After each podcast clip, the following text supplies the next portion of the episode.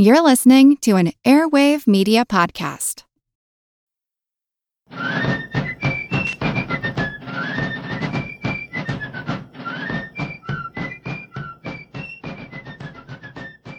Hello, and thank you for joining The American Revolution. This week, episode two hundred, The Culper Spy Ring. By the fall of seventeen seventy-eight, it seemed clear that the British garrisons at New York City and Newport, Rhode Island, were going to remain where they were for the foreseeable future.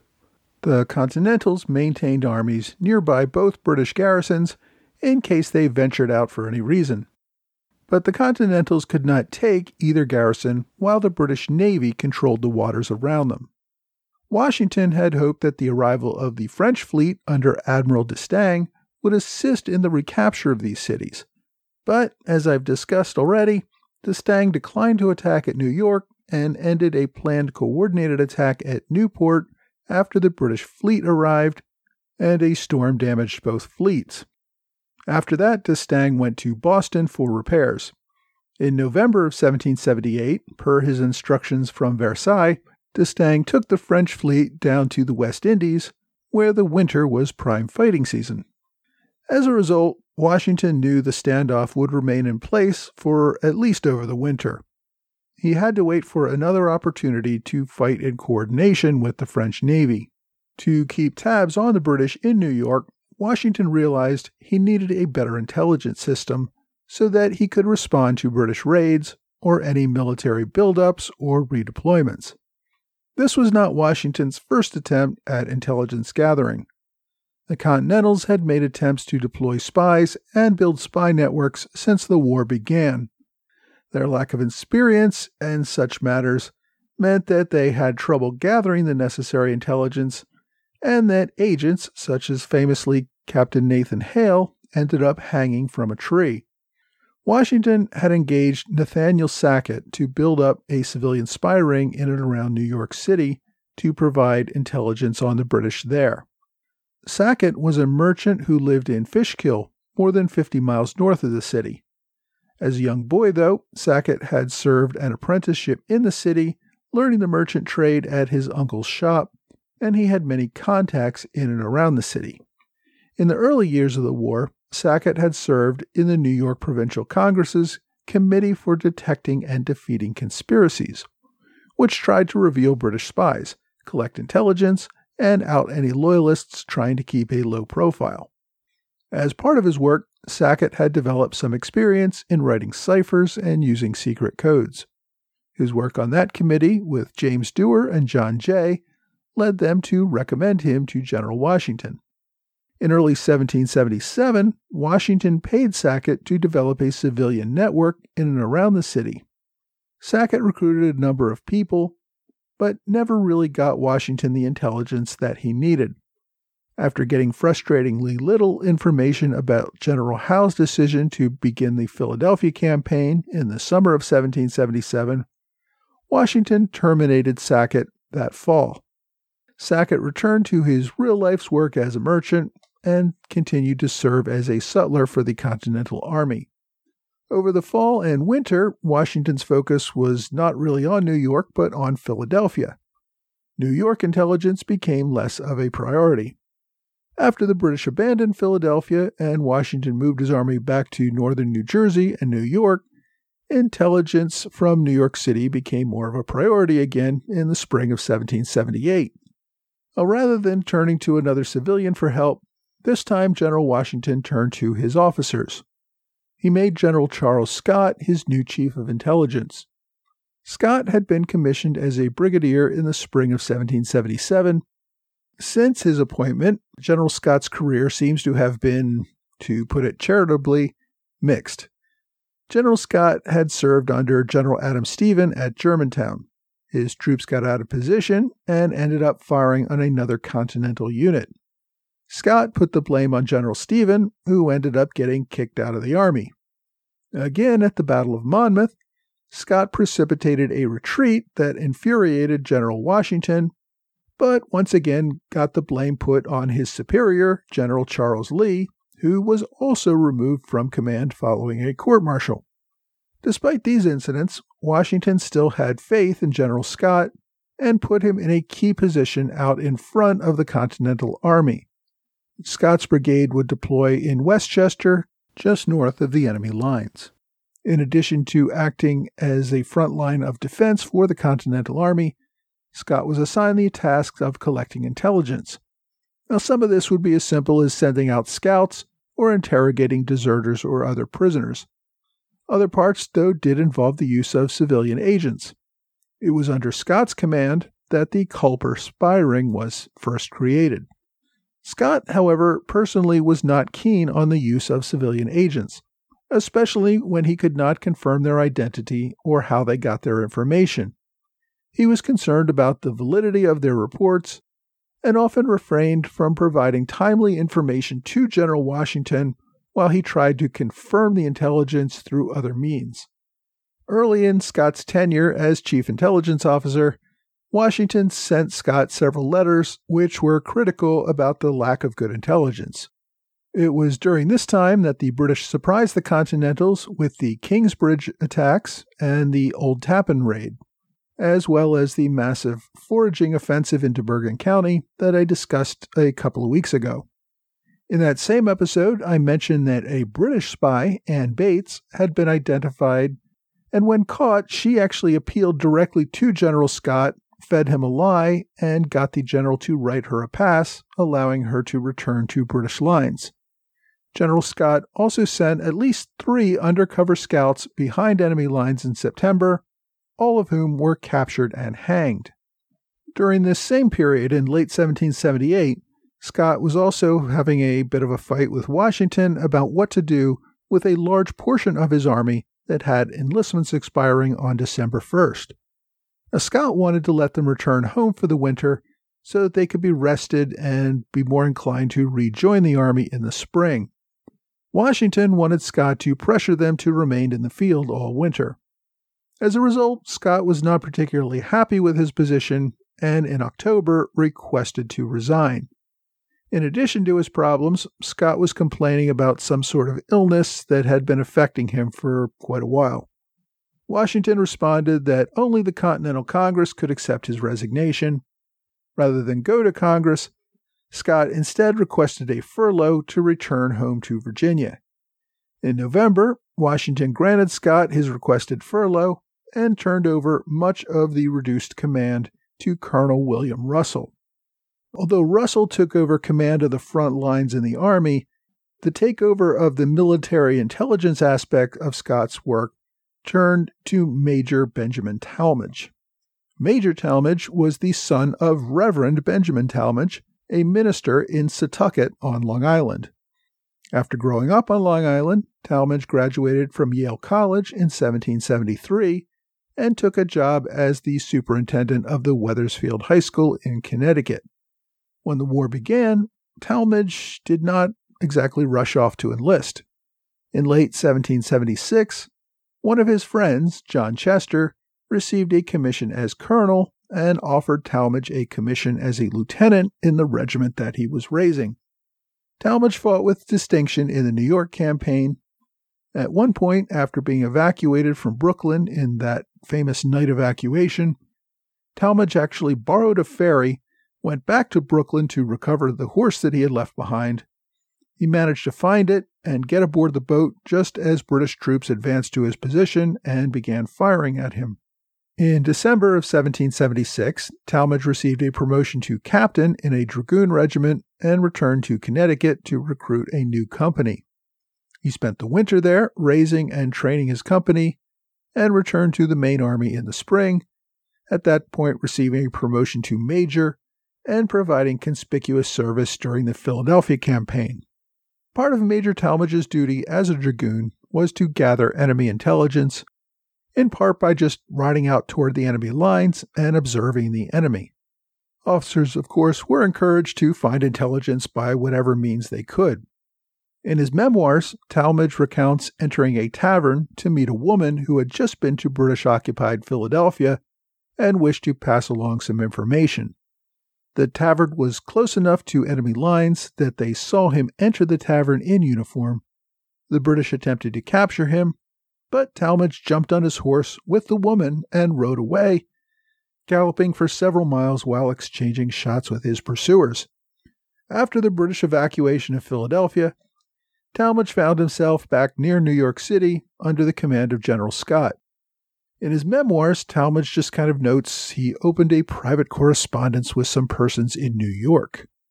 Tallmadge does not really talk about his espionage activities in his memoirs, but it was at the time, in the summer of seventeen seventy-eight, that he began what would become known as the Culper Spy Ring. Tallmadge, of course, had quite a few friends from his time growing up on Setauket, Long Island. Many of these people were still living there behind enemy lines. One of the problems that Tallmadge observed with earlier intelligence efforts was that a person crossing between the lines would be subject to scrutiny by the enemy, making the gathering of intelligence much more difficult. Tallmadge realized that it would make sense to have one group of people actually gather the intelligence, then pass it off to trusted couriers to get it where it needed to go. That way, the spies could act in perfectly normal ways and not raise any suspicion when they observed British movements or spoke with British soldiers. Tallmadge, as I said, had the advantage of being able to reach out to his boyhood friends, men who he knew he could trust. For one of his key recruits, Tallmadge did not even need to sneak onto Long Island to make contact. Abraham Woodhull was currently being held in a Connecticut prison. Woodhull was the only son of Judge Richard Woodhull. Although Abraham Woodhull supported the Patriot cause, he did not enlist because his parents needed his help with the family cabbage farm. In seventeen seventy-eight, Woodhull attempted to bring some of his crops to New York City to sell for British specie. A Patriot ship intercepted Woodhull in Long Island Sound and arrested him for attempting to trade with the enemy. Tallmadge met Woodhull in prison and agreed to get him released and returned to Setauket so that he could begin gathering intelligence. Now, initially, Washington was rather skeptical of this plan. He saw Woodhull as a smuggler. It had been Washington's experience that smugglers liked to use espionage mostly as a cover for their smuggling activities, so they had a get-out-of-jail-free card if they ever got caught. Their primary focus was on making money, not providing intelligence.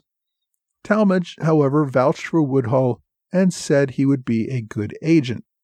At the same time, Woodhull was concerned for his own safety. He really did not want to end up hanging from a tree. Tallmadge had to assure Woodhull that his identity would only be known to himself and a courier, someone who was also an old mutual friend. Even Washington himself would not know Woodhull's true identity. He gave Woodhull the code name Samuel Culper. Samuel was the name of Tallmadge's father, and Culper was a shortened version of Culpeper, Virginia, where Washington had spent time as a young man. Since Woodhull lived in Setauket, miles from the city, he would develop agents who lived in New York to keep their eyes and ears open, make note of troop movements, and listen in on tavern conversations. Initially, Woodhull would take cabbages into the city for sale as a cover to make contact with his agents. In hopes of reducing the suspicion of pickets about a military-aged man who was traveling into the main British camp, Woodhull would take along an older woman with him on his trips into the city. Anna Strong lived on a nearby farm with her ten children. Her husband was a British prisoner, by some accounts aboard the prison ship Jersey. Woodhull and Strong would travel to New York to sell cabbages, collect the information, and then bring that information back to Setauket. After several trips, Woodhull got skittish about traveling into the city at all, and he recruited a courier named Austin Rowe to carry the messages between New York and Setauket. Once Woodhull had the intelligence, he needed another courier to bring the information from Long Island to the Continental Army in Connecticut. A man named Caleb Brewster took on that difficult role. Before the war, Brewster worked as a seaman, mostly aboard local ships in Long Island Sound that transported goods around the area. He had been a member of the Patriot militia, and during the first year of the war, he played a prominent role in the militia and had signed an oath to resist British authority. So when the British captured Long Island, that made Brewster a target. He fled his home in Setauket to become a war refugee in Connecticut. There, he helped other refugees transport their families and possessions from Long Island to Connecticut. During much of the war, the area around Long Island Sound became pretty dangerous, full of smugglers and criminals who took advantage of the no man's land where neither British nor Continentals had secure control. Brewster obtained a lieutenant's commission in the Continental Army, but seems to have spent most of his time running whaling boats across Long Island Sound. Tallmadge recruited his old friend as part of his spy network. He actually had recruited Brewster before Woodhull. At first, Brewster was just commissioned to keep his eyes open while sailing around Long Island Sound and report anything noteworthy. It was later that he became the courier between Woodhull and Tallmadge. According to local lore, Anna Strong acted as a messenger between Woodhull and Brewster. She would hang a large black petticoat on her clothesline whenever either man needed to make contact. Then she would hang between one and six handkerchiefs on the same line to indicate which of six coves the meeting should take place. Woodhull would sometimes write out intelligence for Brewster to collect. Other times he would simply pass it along orally. Brewster would then carry the information to Connecticut to Major Tallmadge. If Tallmadge received written intelligence, he would rewrite it in his own handwriting in order to ensure that it could not be traced back to Woodhull. Tallmadge would then brief Washington about any useful intelligence. Over time, the ring expanded. Woodhull used a number of confidential sources in New York, including his sister and her husband. He later recruited Robert Townsend, who owned a partial interest in a tavern.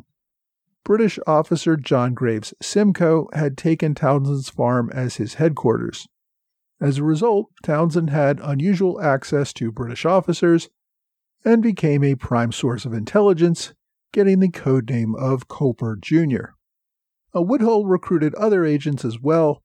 Most of these were ordinary people in New York who might just come across some helpful information. Many of them are only known by their code names to this day and have never been identified. Now, the British became aware that there was some spying going on around Setauket. Once, a British officer discovered Brewster hanging around on Strong's farm. Brewster knocked the man unconscious and robbed him in order to convince the officer that he was a common criminal and not a spy.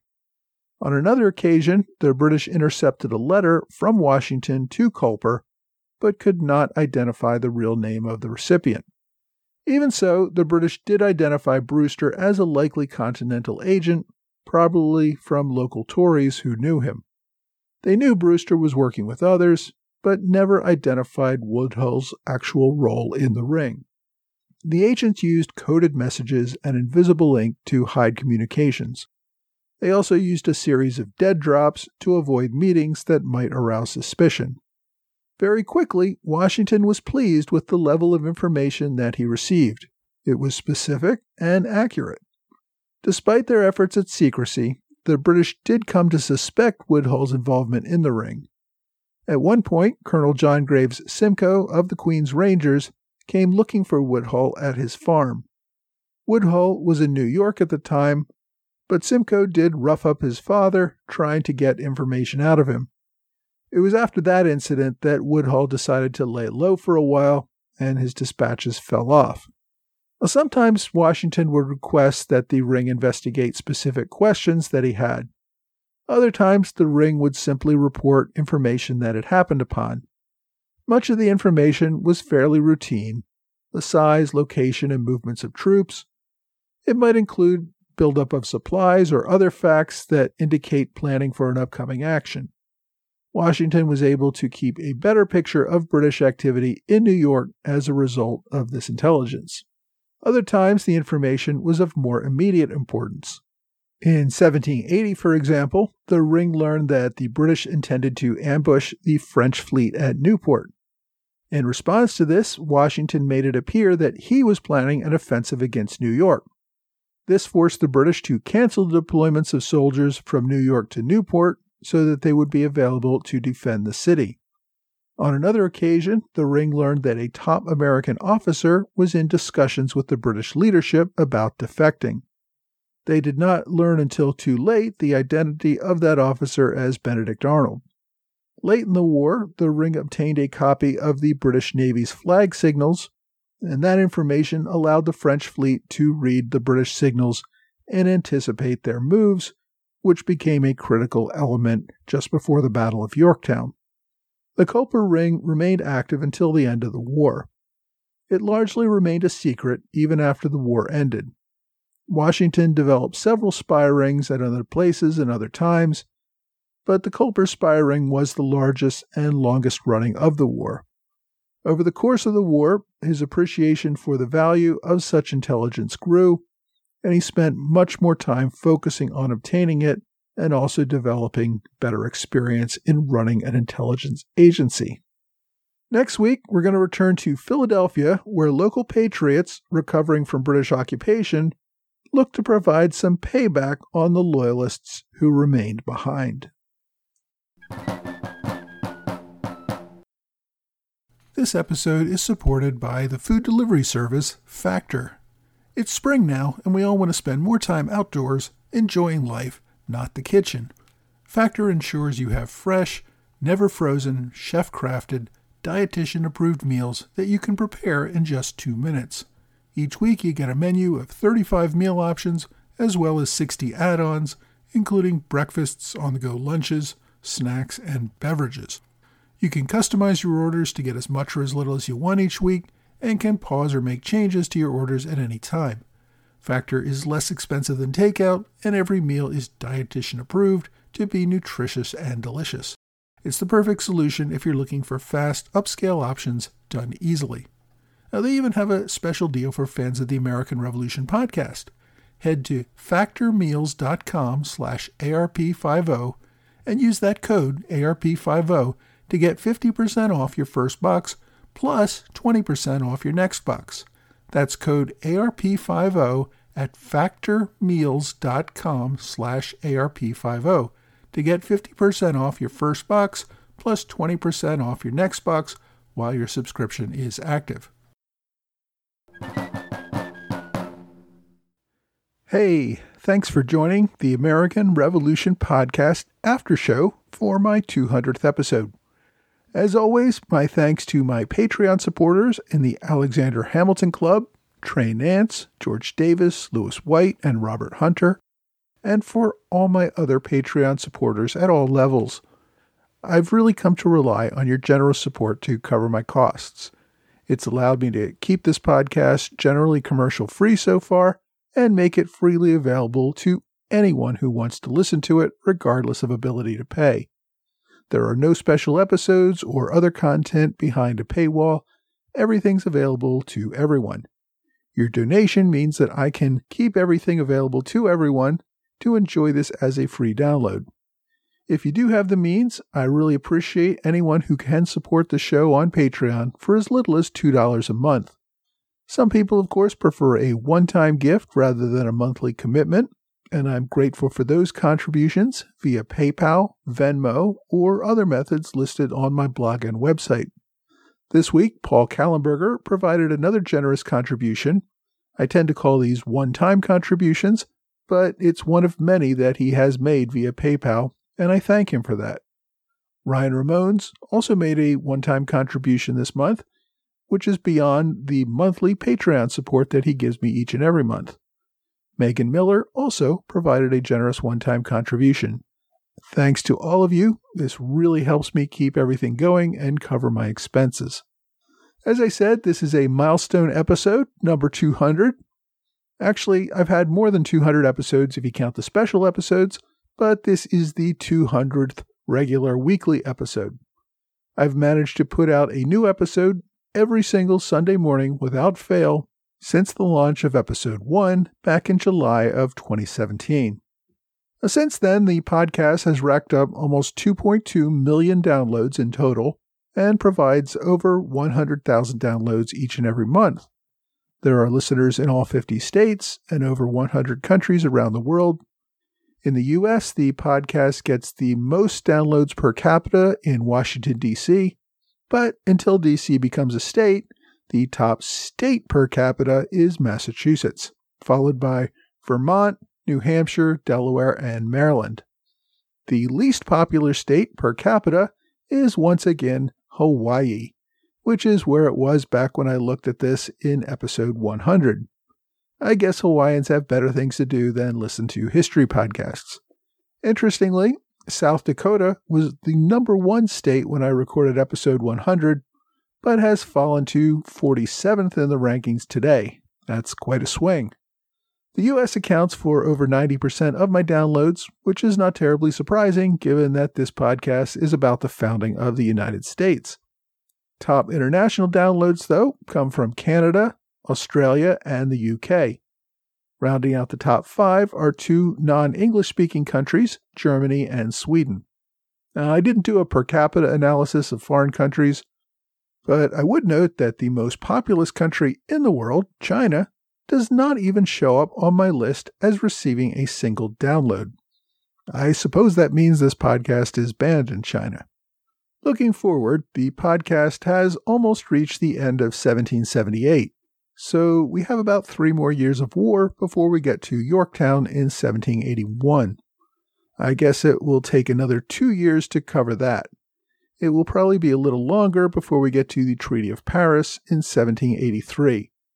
After that, I expect to get to the events leading up to the establishment of the Constitution, although I expect we'll cover those post-war years in fewer episodes per year than we do for the war years. So, in any event, there's plenty more American Revolution to come. Now, this week, I finally covered the Culper Spy Ring. A decade ago, this was an extremely obscure part of the story of the American Revolution.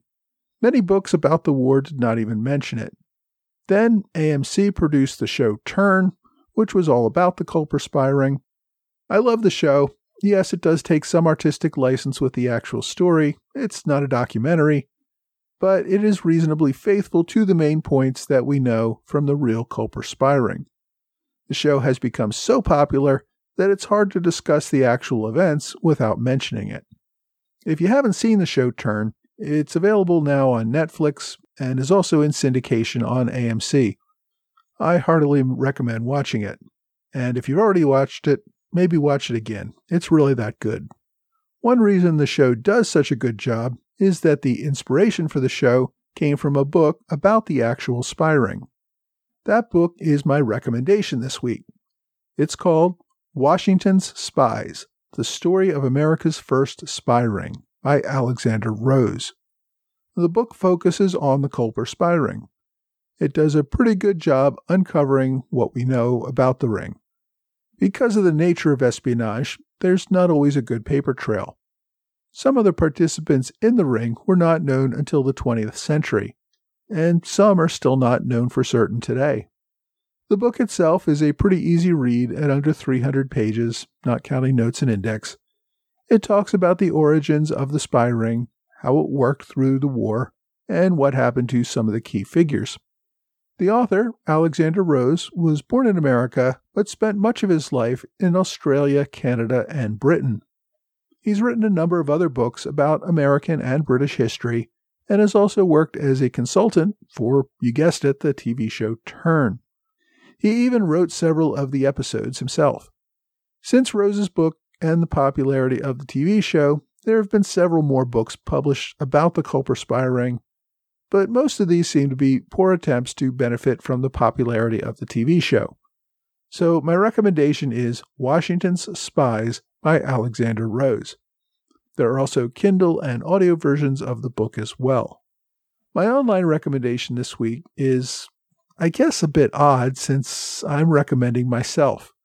A couple years ago, I was interviewed by Dan Lefebvre of the podcast Based on a True Story. The show looks at fictional works, mostly movies, and interviews people to compare how the story stacks up against true history. Dan and I talked about the T V show Turn and how it compared with the actual Culper Spy Ring. So, if you want to hear me talk for nearly an hour on how the T V show compares with actual history, you can check out episode one hundred thirty-nine of the Based on a True Story podcast. if you go to based on a true story podcast dot com and search for Turn, the episode should come right up for you. I've also, of course, included a direct link on my website and blog. Well, that's all for this week. I hope you will join me again next week for another American Revolution podcast.